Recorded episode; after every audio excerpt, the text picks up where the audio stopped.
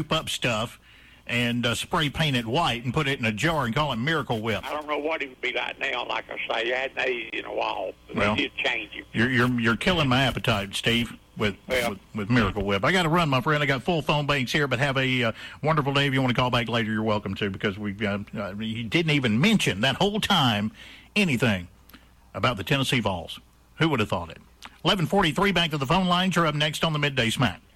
Well, I sure hope Tennessee Vols win. That's I know that. Absolutely. Oh, deviled eggs. That's one of my favorite dishes. Yeah, I love them. I moved off from home until I got sick, and I moved back. And I realized that it's been 10, 15 years since I'd had deviled eggs. I've got to have those at Thanksgiving and Christmas. Yeah, well, I wasn't around family. I was off from here. And, but one time I had a friend make some for me. He said he could make them. I said, okay, no problem. Let's go for it. And we got in there, and I was helping him. And he put tuna fish in it. Ah! You know, that was one of the best deviled eggs I've ever had. Really? With tuna fish in it? Yes, sir. You didn't need to eat a meal. You just eat the deviled eggs, and you got your tuna already in there. I've never put it, well, as far as I know, I've never even had one with tuna fish in it.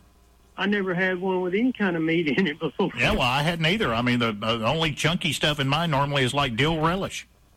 Yeah, but that egg pod that you got, you figure it out, and if it works good, because I thought it looked like it was pretty good. I did myself. Yeah. Well, I did some in it, like I said, but I took them straight out of the refrigerator and put them in there, and I went by the instructions on how long, because it's like 9 minutes that you microwave it. And they came out, and the yolk was not completely done, and I attributed that to the fact it was in the fridge. As a matter of fact, I got my girlfriend, the other one, she carried it home, and I told her, I said, you may want to use room temperature eggs just to see, and she followed the instructions with room temperature, came out perfect. So. Oh, okay. Yeah, I got cooked deviled eggs for the Rescue Squad's Christmas dinner this year. So. You're going to put tuna fish in it? No. Oh, okay. That's going to be something that I do when I'm eating by myself, because that's not something that people usually do. Might let somebody try it or something, but I wouldn't do it and take it for a meal like that where it's sitting out for people to get. Yeah. But any tips or hints along the way today that y'all get on them deviled eggs, I definitely would appreciate it, because I'm nervous about having to make them anyway. Oh, hey, I promise you I will pass them along. No doubt about that. I appreciate the phone call, my friend. Back to the phone lines we go. You're up next on the Midday Smack. Deviled eggs? Yes. Yeah. I'm telling you. I don't get deviled eggs much because I don't cook. No, I got to have them. I mean, at Thanksgiving and Christmas, and that's about the only time of the year I ever eat them. But I eat the fire out of them when I do. I was talking about, you were talking about depression a while ago. I know. No, Bull, you totally cut out when you started talking there. I know what cures depression. Okay. Number one, go to a grocery store, buy a gallon of ice cream, and then go get you a six-pack of Cokes. Eat those together and a float. You will feel better. Number two, if you're a lonely old rich guy, but rich, get you a woman half your age. Makes depression escape. You feel better. Number three, if you are an old rich guy and got you a young girl, go get some ice cream and a Coca-Cola and eat floats together. You don't get no better than that. All right, Bull. Dating advice from Bull. 11:47, back to the phone lines we go. You're up next on the Midday Smack. How's it going, Mike? Hey, my friend, how are you? All right. Couple things. First, I want to give a shout-out to Colin Powell and his family. Yeah, they're having the funeral right now. Yeah, they're laying him to rest. Yeah. Hey, Mike, one more thing, man. All right. You know, a while back, Miss Rosie was talking to you about the concussion in the NFL. Right. And you might owe her an apology. For what? Well, you didn't really agree with what she was trying to explain to you, and it And it's coming out now that Miss Rosie was right. Well, run back by because I'm not understanding what because I'm trying to remember the conversation. Okay, she was trying to explain to you that there was discrepancies and different process and procedures done. The tests that were done was biased for African-American NFL players. And one of the attorneys that represent the players apologized. Are you sure she was talking to me or to Bass? Because I don't recall that conversation with her. I'm going to tell you what you said. Okay. You said that when you put that uniform and helmet on, there's consequences such as concussions. In other words, in so many words, you were saying that, you know, I'm not saying you don't have feelings for anyone, Mike, that get hurt, but you was telling Miss Rosa that it don't, they come with it. Basically, is what you told her. Concussions come with it. And they can, yeah. Yeah. Yeah, but see, Mike, what you got to understand is that it's kind of like the tobacco industry. They didn't really make the consumers aware of what's in the tobacco, and I'm comparing it by saying that a lot of the concussion tests that were done. Well, yeah. I see where you're going with that, but you're kind of comparing apples and oranges to a certain extent. And the reason I'm saying that,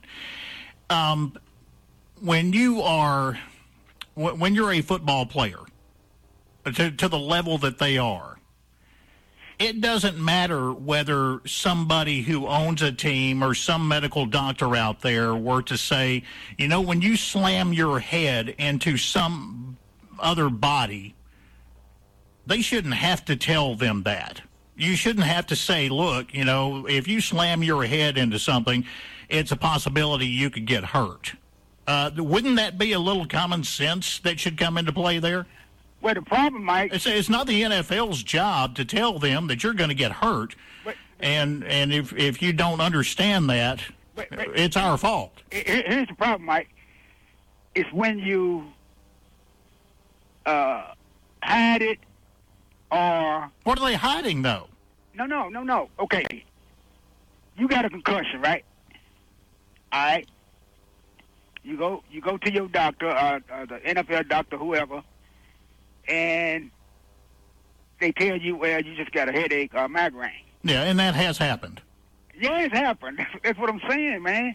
Yeah, but you see, we're talking about two different things, and maybe that's where me and Rosie got a little crossed up. Now, if you go to a doctor and they purposely tell you that you don't have an injury they know you have and how you got it, then, yeah, that's on them, and they should be held accountable.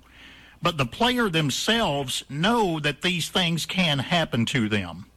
So it's not the doctor's responsibility or anybody else to make sure that player understands the repercussions of what could happen. If they give them a wrong diagnosis after they get it, then that's a totally different thing. Well, that's included also. But let me give you another little twist. Okay. The NFL, from my understanding,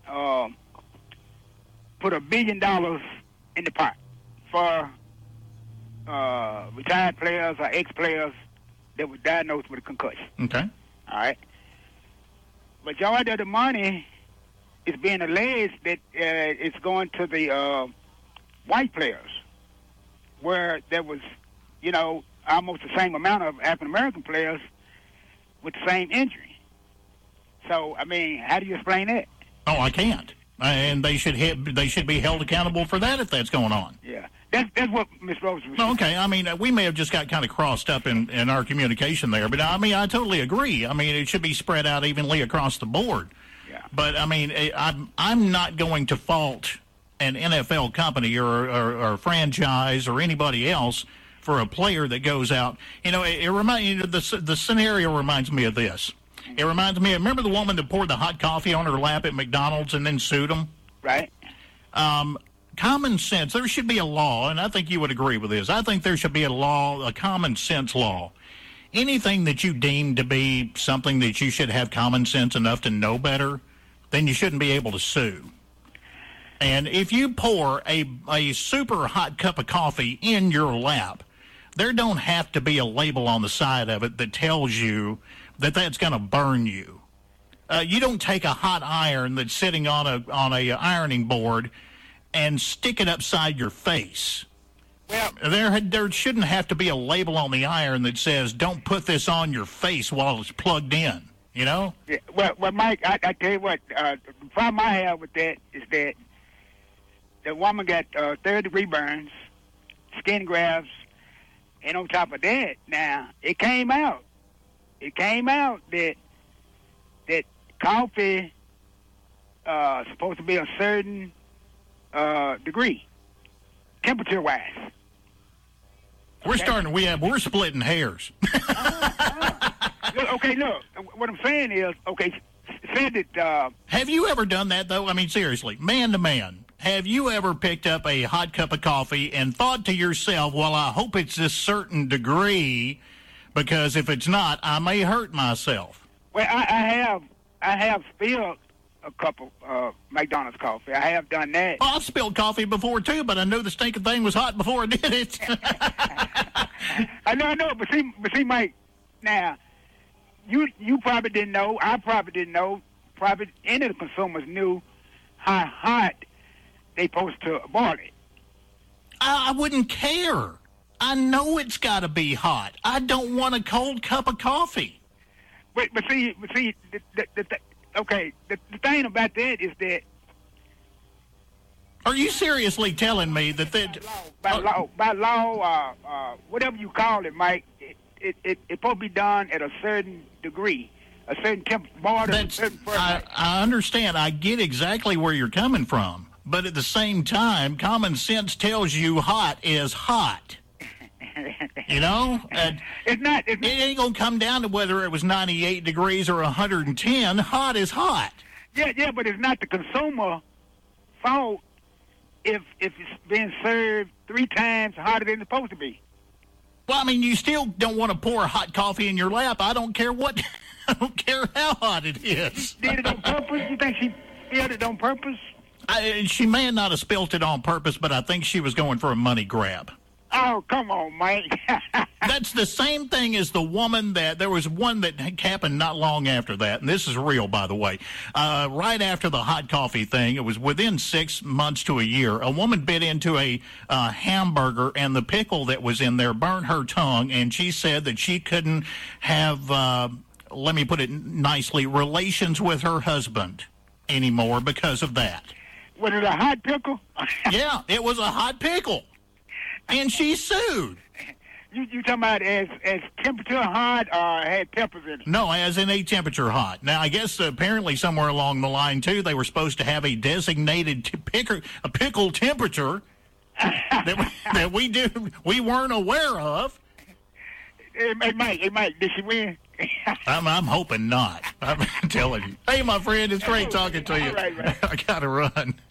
Yeah, I mean, I do. I get where you're coming from. But again, common sense has got to kick in somewhere in this whole conversation. It's got to kick in somewhere.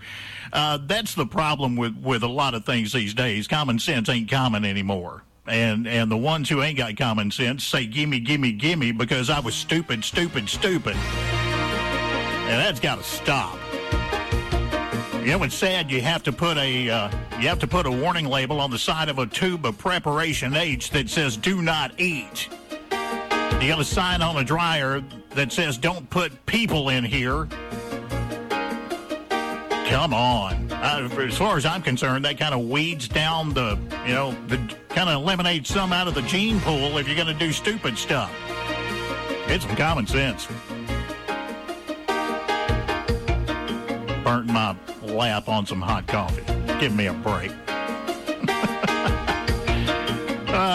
Love the conversation, though. It's 11:59. All right, David, appreciate it, my friend. Have a wonderful day. Back to the phone lines we go, and you'll be up next on the Midday Smack.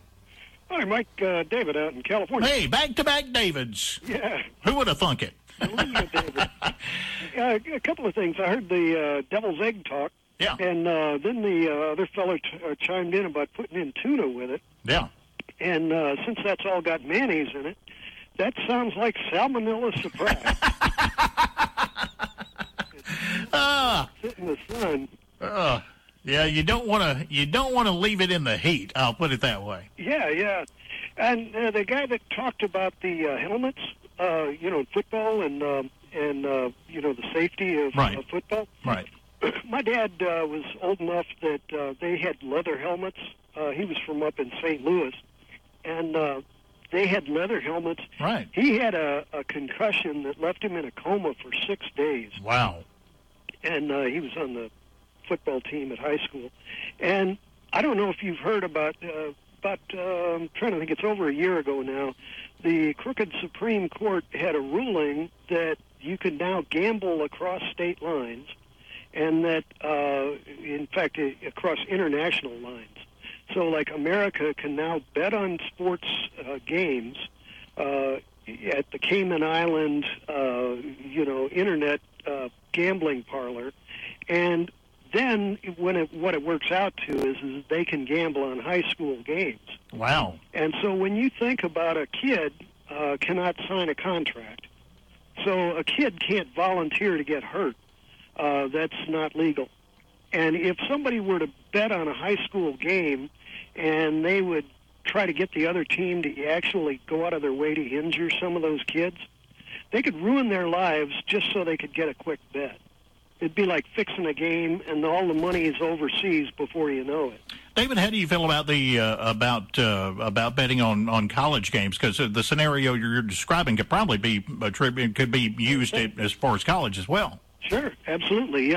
When you start looking at, you get into the biologists, I guess, the people that work with brain injuries, they say that without even getting a concussion, kids don't really even grow up until they're like 25. And so when you go out of their way, just not, what do they call it, not rehearsals, not warm-ups, training. Mm-hmm. Just in the normal beating around for months after months, these kids are going to basically damage their brains. They may be underage. Some of them get into college before they're 18. And the idea that they basically have no ability to contract for an injury and that people are going to make millions of dollars taking a chance that they will or won't get hurt. And in some cases, they frankly don't care if they get hurt. So, it seems like somebody's trying to lead the future generations into, damages, weakness. You start weakening the brains of college kids, well, maybe these kids were going to go up and have a business major and become the next Bill Gates, but they get their brains ruined, and so hundreds of billion, it's not the next Thomas Edison, right? So the idea that the crooked Supreme Court legalized international gambling, interstate international gambling, and that it's done not only on full adults but on kids and in games that you may not even realize. So it's an ugly scene, and I don't trust the Supreme Court anymore because of rulings like that. It's bad enough that they say that secret money can be given to politicians. That used to be called a bribe, and under Citizens United, the super corporations can plunge secret money into political races, and instead of it being one man, one vote, it's $1, one vote. So it just, crooked Supreme Court just keeps ruining our days. Well, I mean, our politics have turned into nothing but money anyway. That's right. I mean, the only way you can even get a vote is, as far as on the big scale. Now, I'm not talking about local, like school boards or whatever. I'm talking about on the big level. Is if you can get enough money put into to your campaign to keep you in the forefront. It's been that way for a while. I mean, this isn't something that started with the current Supreme Court. This goes way back. Years ago, why do you have people who are in Congress, in the Senate, that have been there for 20, 30 years? Did you hear about this, just to refute you, did you hear about that guy that won, what did he beat out the Senate chair by, he only spent $292 or something? That's rare. And it was a statewide race, wasn't it? He was a total unknown and won with a, it's either a rigged game over there or he, but yeah, he must have had some internet success thing going. Oh, one last thing I was going to raise. You know, you're talking about that hot coffee case. Right. I used to have this job. It took me from Illinois all the way to Utah in a straight line. So I had Illinois, Missouri, Kansas, Colorado, and Utah. And I hit every county seat, or tried to, on a regular basis so that they could get statistical data on personal injury cases. So I actually read that McDonald's case, the one about the hot coffee. Uh-huh. And one of the earlier callers raised it, that it was extremely hot coffee. And it came down during the, as I was reading the case, it turned out that McDonald's was buying really cheap coffee, and the only way you could get good flavor out of it was to get it scalding hot. And so it wasn't bad enough that it was cheap and scalding hot, but then they had a cheap cup with a cheap lid. And in her case, there was a, it was morning drive-through, and this was before you had built-in cup holders. I think they did have those little hanging-on-the-door kind of cup holders, but she didn't have one of them. And so she set it in her crotch, and she pulls out into morning traffic. She has to take a hard right, and it was full-time hard rush-hour traffic. She took a hard right and hit a pothole right outside the McDonald's exit. And as she hit that pothole, that busted open in her crotch, and it scalded her so bad that she had to have a whole lot of plastic surgery. And so it wasn't bad enough that she had physical damages, but she had psychological damages because, to be tactful, she thought she'd never get laid again because her scalds were so bad. So, you know, the original jury then gave her $20 million, but the judge talked it down to $4 million, and then McDonald's never paid until they talked it down to like $1.7 million or something. But yeah, and they, you know, David, I got a text that told me there was a video I needed to watch that probably the same kind of thing you were talking about that tells, I guess, more of the story. And I have not read that whole story. Now, I know there are cases out there that are pretty, you know, blatant problem with people just not using common sense. It sounds like that story is one of those to where McDonald's was at fault for what happened. Well, they had also been sued 20,000 times, and that was the reason why the original jury gave her $20 million, because they wanted to compensate for the 20,000 times they had been sued for nearly identical suits, whether it was crotches or just scalding. And it wasn't just the pothole, but that just added to it. I think technically the pothole was the city's problem, but... Yeah. That pothole had been there for a long time, apparently, and McDonald's never complained. And, you know, every landowner usually has the right to get the city to fix a pothole. And for them to come out into morning rush hour and hit a pothole with scalding coffee with no cup holder, just, yeah, it was $20 million was what the original jury gave, and they expressed it then, too, that they did for the 20 other thousand people. Yeah, David, I got to run. I'm up against the top of the hour. I've got to get out of here. Great to hear from you, my friend. Stay safe out there in California. It is 12:55. Got to get out of here. Jimmy Duke, the Duke of Dixie, on the way next. Have a great weekend. And by the way, go Vols.